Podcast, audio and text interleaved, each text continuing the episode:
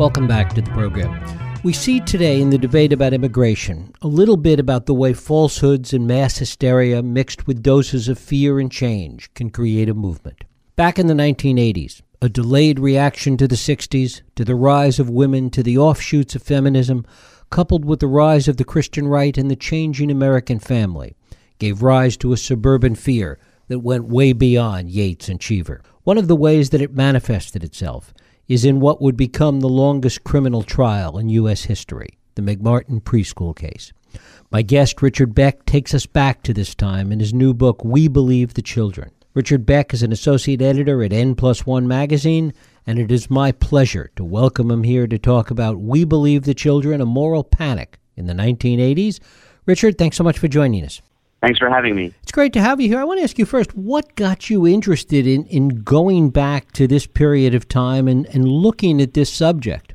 Well, uh, a few years ago, the magazine that I work for, N Plus One, had a research group going, uh, which was sort of a separate project from the magazine that I was a part of. And it was working on a project for that research group that I heard about one of these cases. I think it was the McMartin case. Um, and I should say I'm 28 years old, so I didn't, I wasn't old enough to have been around to remember it when it was happening. But I heard about the McMartin trial and thought it was very interesting. I was very surprised that no one had ever told me about it, that I'd never heard that this happened. Um, so I went and spoke with a journalist who had written about it, uh, who she happened to live in New York at the time as well. And she told me that, in fact, it wasn't just this one interesting case, which is sort of what I had thought at the time, that there were, in fact, dozens of these cases that had happened all over the country, and that it had been a truly kind of national phenomenon. Um, and at that point, I got very interested. It seemed that I couldn't find anyone under the age of 30 who had really heard about these cases in any detail which is weird given the amount of news coverage they received at the time. You know, they were on 2020, right. they were on 60 Minutes.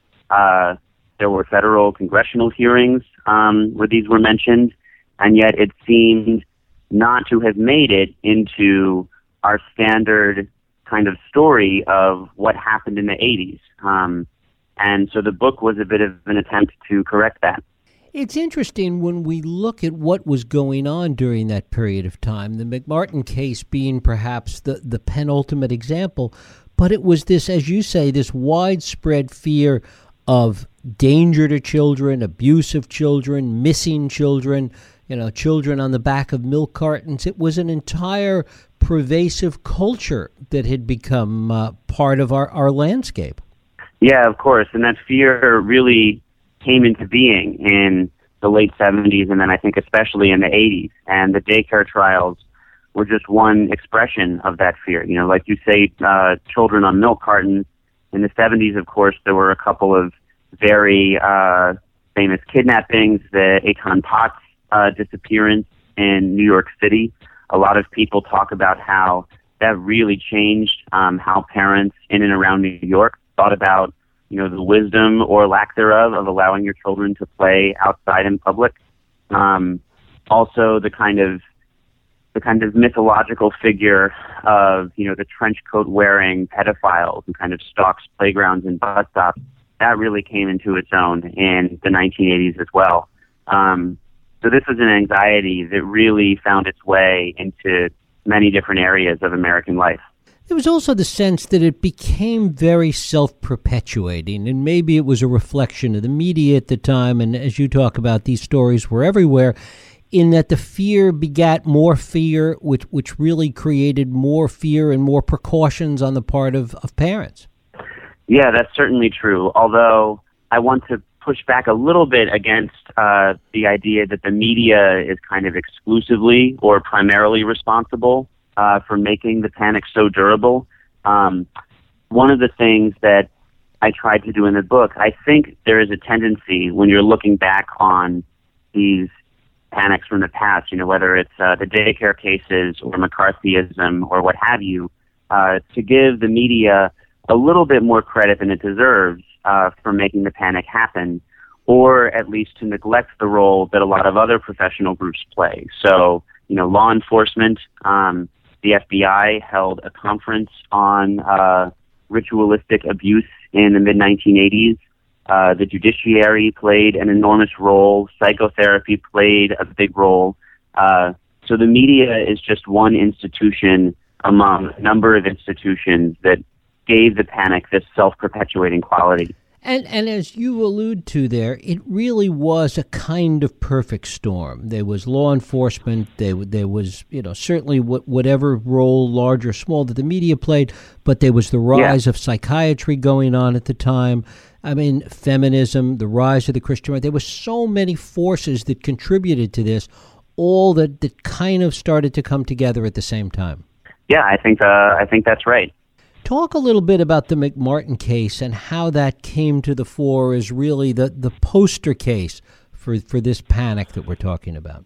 Well, so the McMartin case, I think uh, part of the reason it's received so much attention is just because it went on for so long. Um, the investigation began in the late summer of 1983, and the case didn't end for good until uh, 1990 um, or 1991. That case began when a woman named Judy Johnson, whose son had attended the McMartin preschool for you know a relatively short period of time, uh, became worried that her son was being abused at McMartin and took her concerns uh, first to uh, the emergency room, to pediatrician, uh, then to the police. Um, and they opened an investigation, which, you know, is the thing you should do when someone says they think this is happening. The problem was that the way they investigated it was therapists working at a place called Children's Institute International uh, began to interview children who had attended the McMartin preschool and ask them whether anything had happened to them uh, at the preschool. And these interviews were conducted in an increasingly over over time, an increasingly coercive manner. Um, the therapist essentially refused to take no for an answer. Uh, at the same time, the police officers who, or the police department that was investigating the case, sent out a letter to the parents of uh, 200 children who had attended McMartin preschool. They sent this letter out fairly early in the investigation saying, we're conducting an investigation into possible child molestation at McMartin. Please ask your child if anything had happened, and also please don't talk about this with anybody else. Which, of course, that last instruction the parents completely ignored. Um, and so this rather panicked atmosphere sprung up almost immediately in Manhattan Beach. And in fact, very little investigation was done, or very little focus at the time on Judy Johnson herself. Yes, that's true. Uh, became clear later on uh, that Judy Johnson had had uh, some mental health difficulties, uh, that she was under an enormous amount of stress at the time that the investigation began. Uh, when she originally uh, dropped Matthew, her son, off at the uh, McMartin preschool, uh, she didn't enroll her son. She tried to enroll him, but was told um, was told that uh, there was no room, that there was a waiting list. McMartin was a very prestigious preschool at the time. So she just drove over one morning, and Matthew was, you know, two or three, and put a note in his lunchbox explaining who he was, and essentially left him in the playground out front and drove away. Um, so that can kind of that is sort of indicative, I think, of what her mental state was at the time. Uh-huh. Um, and then later on, as the investigation accelerated, her mental health problems became very acute. She started calling up the police department with really uh, elaborate, uh, fairly paranoid fantasies about what she thought had happened to Matthew. Uh, she would tell prosecutors that she believed uh, an AWOL Marine uh, was stalking her and her son and breaking into her home and abusing her son. Uh, and she actually, uh, she also it seems had problems with alcoholism, and she died in 1986, I believe, uh, before the the trial even finished. And yet, as this came out, none of this did anything to really lessen the fear, the hysteria, and, and the prosecution with respect to the trial, to the McMartin trial, and particularly McMar- Virginia McMartin's grandson, Ray Buckey. Um, yeah, that's true. Although I think it's important to remember when you're thinking about panics like these from the past that people experiencing the panic as it's happening don't have access to anything like the amounts of information that we have access to today. You know, the, the parents uh, and the other residents of Manhattan Beach in 1984 aren't reading uh, the full transcripts of the interviews being conducted with the children. They don't have access to the police reports where Judy Johnson is making, you know, really fantastical claims about one of the teachers, you know, flying around in the air. Um, that kind of stuff, you know, it's really a very small group of people who have access to it. So I don't think it's so surprising that this atmosphere of panic would still be able to prevail in the town as it was happening. And as you report the story, talk a little bit about the things that this story touches in the culture at the time. Why, perhaps, it had the kind of power that it had. Uh, I think what made the idea that there were kind of conspiracies of child abusers in daycare centers so compelling, uh, the nerve it really struck had to do with the fact that the place of the nuclear family in U.S. society was really undergoing rapid structural permanent change uh, at the time. Uh, unprecedented numbers of women had entered the workforce in the 1970s, uh, especially white collar work. Um, the divorce rate had really skyrocketed. The idea that the natural way of things uh, is that children are going to be raised at home by their stay-at-home mothers while fathers work full time and bring home money for the family. That was really being called into question. Um, and of course, daycare is the institution that makes it possible to hold down a full-time job if you're a mother. Um, you put your kid in daycare and then you can go to work. So there were all of these ambient anxieties floating around about, you know, is daycare good or bad for children's development? Uh, should parents be feeling guilty about leaving their kids at daycare? Is it more like they're abandoning their children to daycare while they indulge their professional vanity? So when these cases began to pop up, it really seemed to confirm everyone's worst fears about what happens when women don't care for their children full time at home. You know, it's not just that maybe your kid is going to learn to read a little more slowly at daycare than he would were he being raised at home. It's that there are conspiratorial satanic child abusers waiting for him there um, who are taking advantage of him while you're totally oblivious off of your job. The satanic aspect is, is an interesting aspect because it really becomes a kind of fuel for this political and social anxiety. Yeah, for sure. Uh, and I should say, up front that not every one of these cases involved claims of, you know, satanic ritual abuse. Um, they really exist on a spectrum where some you'll just have allegations of uh, massive, you know, ongoing child abuse, but that doesn't have any ritualistic, you know, overtones. You'll have some allegations where they're pretty fantastic. Uh, they're very lurid. They're weird, but they're not specifically satanic. But in some of these cases, uh, McMartin was one of them. You do have allegations flying around that the abusers are engaging in orthodox, ritualistic, organized Satanism. Uh, in the McMartin trial, teachers were thought to have taken students to an Episcopal church in the middle of the night uh, and to have carried out uh, satanic rituals. Where is the role of, of the Christian right in all of this because that was emerging at, at a similar time and really objected to many of these things that you're talking about with respect to the change in the family and child care, women in, entering the workforce, etc. For sure. Um, I, it's absolutely correct that uh, evangelical Christianity was building up a huge uh, amount of political and social momentum in the 70s and early 80s. Uh, I don't make the case that, you know, the Christian right kind of like fomented this panic in any organized way.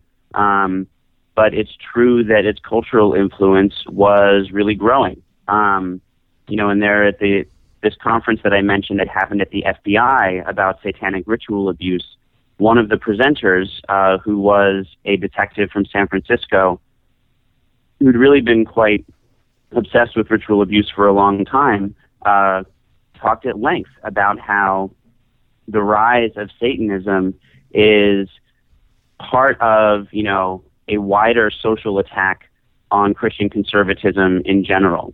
Um, so that was definitely in the air and was part of the cultural mix um, that made these fears so potent.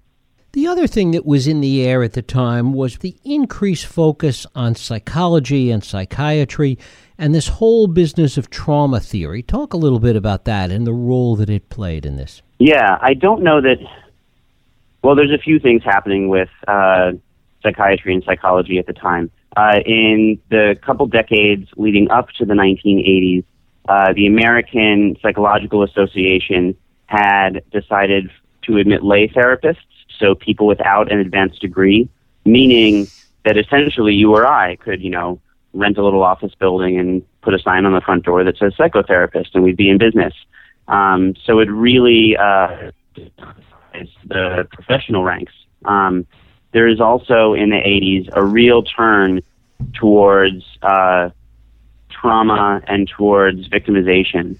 Um, one thing I talk about in the book running alongside the daycare cases is the rise of recovered memory therapy and multiple personality disorder.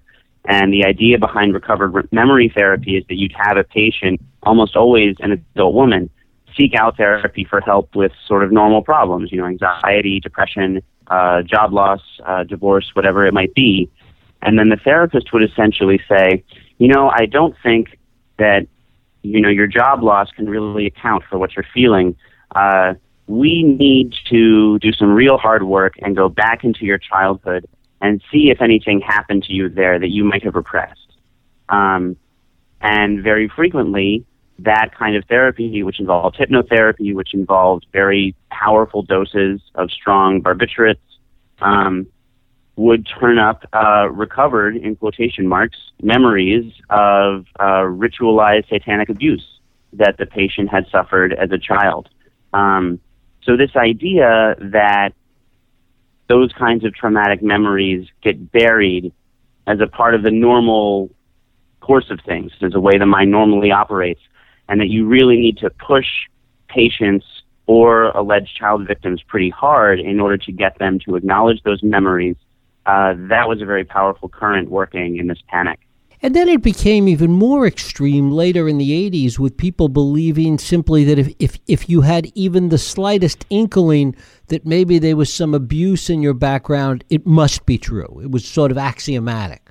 Yeah, there was, um, I guess there's a few ways to talk about this. One would be there is a, uh, a guy working out in Los Angeles named Roland Summit who wrote up something uh, called the Child Sexual Abuse Accommodation Syndrome which was basically his description of how children deal with being sexually abused uh, psychologically. And, you know, according to this paper, um, it's very common for the child to initially deny that he or she has been sexually abused, um, and that it's important for therapists to really uh, press pretty hard to get the truth out.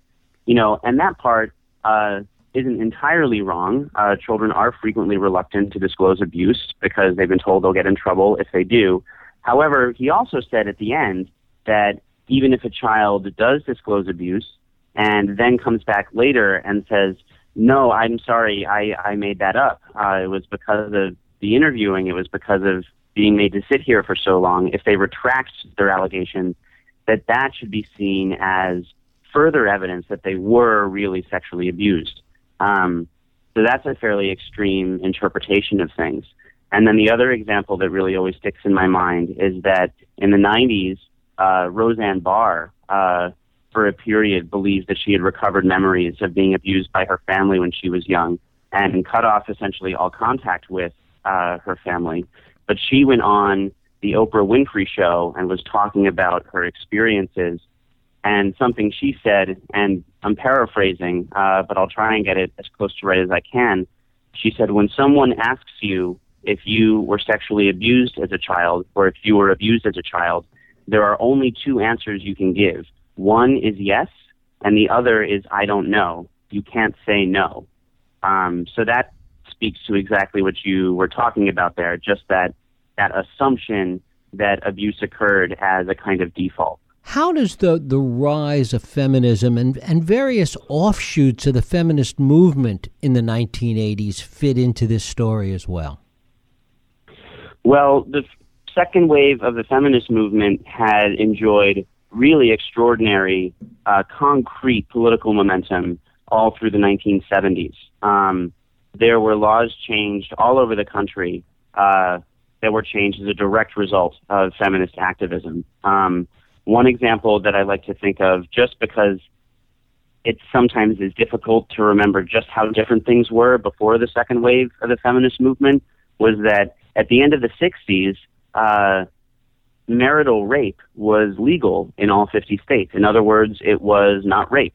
Um, if you are married to a man, uh, as a matter of law, you cannot deny him consent for sex. That's one of your obligations as a wife is to have sex with him whenever he wants. And by the end of the 1970s, marital rape uh, as an illegal act, as a crime, is on the books in all 50 states. That's an extraordinarily fast change. Um, what happened in the 80s was that, uh, you know, as Reagan took office, as the evangelical movement uh, really got itself organized, you had this nationwide uh, pushback against the momentum that the women's movement had enjoyed. And I think that as a result of this, the women's movement began to split in a number of ways. So you had one wing of the women's movement that stayed pretty true to the kind of radical 70s roots. And then you had this other wing that, along with these therapists, along with these evangelical conservatives, became very interested in victimization, uh, in specifically sexual victimization, in trauma. Um, so you saw a range of activist uh, actions uh, from this segment of the feminist movement in the 80s having to do with child abuse, uh, with sexual assault on college campuses, and also uh, with pornography. Uh, Anti pornography feminism really came into its own in the 80s. Uh, and my argument, my contention is that that segment of the women's movement wound up contributing, uh, even though in a mostly indirect way, uh, to this panic. Um, with that said, one thing I want to make very clear is that it's not like feminism as a whole contributed to this panic in any way. Um, in fact, some of the earliest and most intelligent and most forceful critics of the panic, some of the first people to call it a panic, were feminists. Um, the first piece to be assigned uh, by a national newspaper uh, that was critical of these cases was assigned at the Village Voice, and the woman who assigned it was Ellen Willis, the radical uh, feminist intellectual. One of the things that is particularly worth looking at from a historical perspective is that in the McMartin case, certainly no evidence was ever found. McMartin and Buckey were completely cleared of any charges. That repressed memory, recovered memory, that a lot of aspects of what was going on at that time have since been discredited. That so much has been discredited and, and really thrown out in in the history of this. Yeah, that's absolutely right. Um, the the physical evidence in these cases was non-existent. Um, you know, there was no physical evidence recovered uh, in the McMartin case ever that corroborated any of the stories that were being kind of pulled out of these children in therapy. Uh, the prosecution's case in McMartin was based almost entirely on the testimony of these children, um, which caused problems for the prosecution because there would be some hearings at which you know, I think most of these kids began to fabricate stories very reluctantly. You know, it's after uh, a long time in the interviewing room. Um, it's not like they're gleefully going out and making stuff up, but every once in a while, there's going to be a kid who really likes to make up stories. Um, that's one of the things that kids do. And so a big problem for the prosecution was a day in court where uh, a nine or ten year old boy who was on the stand and who was talking about satanic rituals that happened at the church, you know, was asked about, you know, did he recognize any any of the other strangers who were there participating in the abuse? Uh, and he was shown a piece of poster board with a bunch of photographs on them. And the defense attorney said, "Can you just point to anyone on here who you also saw at the church?" And he pointed to two people, and one was James Kenneth Hahn, who was then city attorney elect for Los Angeles and eventually became the city's mayor. And the other was Chuck Norris, uh, the action star. When you talk to young, I mean, and, and you're one of them, as, as you said, the way in which this story plays out to young people when they hear about it, those that, that weren't around during that period, talk a little bit about that. Um, I mean, initially, you know, when I was first starting to do my research and I talked to friends, you know, what, are you working on? I want to write a book about these cases. Um, I'd say, you know, I'm writing a book about this panic that happened in the 80s where daycare workers all over the country were falsely accused of being Satan worshiping pedophiles, you know, and I had one person say, "Oh, so is it a novel?" Um, I mean, it really, it really is a thing that just hasn't been transmitted down um, to the next generation as part of the standard narrative of the 80s. Um, I think that the version of the 80s that a lot of people still have in their heads has a lot to do with, you know, uh, popular music and white jackets and cocaine and like Reaganomics and hedge funds. Um, but this kind of cultural component of what happened politically in the 80s, you know, the extent to which the women's movement really had been one of the most powerful political forces in the country. And then by the end of the decade, it really wasn't anymore. And that that change had been concrete and was being acted out on the level of policy and not just rhetoric or media coverage or whatever. Uh, I think that's really been forgotten to a large extent. And do you think that there are elements of this that have the political and social aspects of it that have still filtered down to this day? That some of the debate about whether it's feminism or childcare or so many of these issues still this this history is still there in the DNA of these issues. For sure, I think that there is still today a fairly omnipresent fear that children, young children, prepubescent children are in danger, specifically sexual danger, if they're out in public, um, and especially if they're out in public by themselves. You know, I don't know if you'd seen these, but there have been a few news stories in the last year or two about parents who get arrested for leaving their children alone in public places. There was a woman mm-hmm. who was going to a job interview and left her two kids in a locked car on a cool day for, for about an hour. Uh, she was arrested and charged, I believe, with a felony. Uh, there was a mother who allowed her nine year old to go play in a public park um, that was about a mile away from home. Uh, she was arrested. The child was briefly taken away. And when you ask law enforcement, you know, what's the justification for these arrests? What they inevitably say is, well, you know, there's there's pedophiles around. Um, and the thing is, there basically aren't.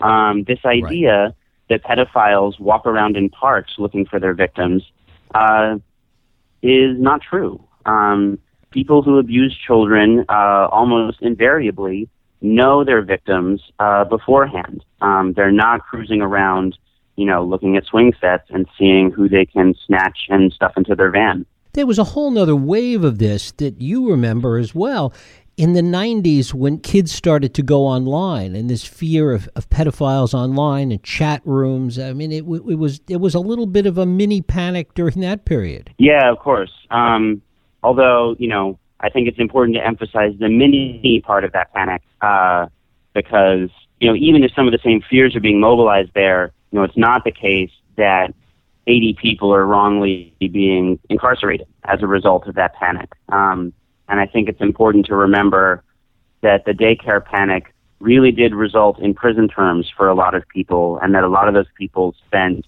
years or even decades in prison um, before their cases were overturned. But yeah, sure. Uh, you saw this with uh, even more recently, you know, with the emergence of Snapchat. Um, it's like the first time, the first reaction a lot of people have to any new communication technology. The worry is that you know, teenagers are going to use that technology uh, for sex, um, or that pedophiles will use that technology to prey on children for sex. It's just, it's like a cultural reflex at this point. Richard Beck, his book is We Believe the Children, A Moral Panic in the 1980s. It's just out from Public Affairs. Richard, I thank you so much for spending time with us today. Thanks very much. Thank you. We'll take a break. I'll be right back.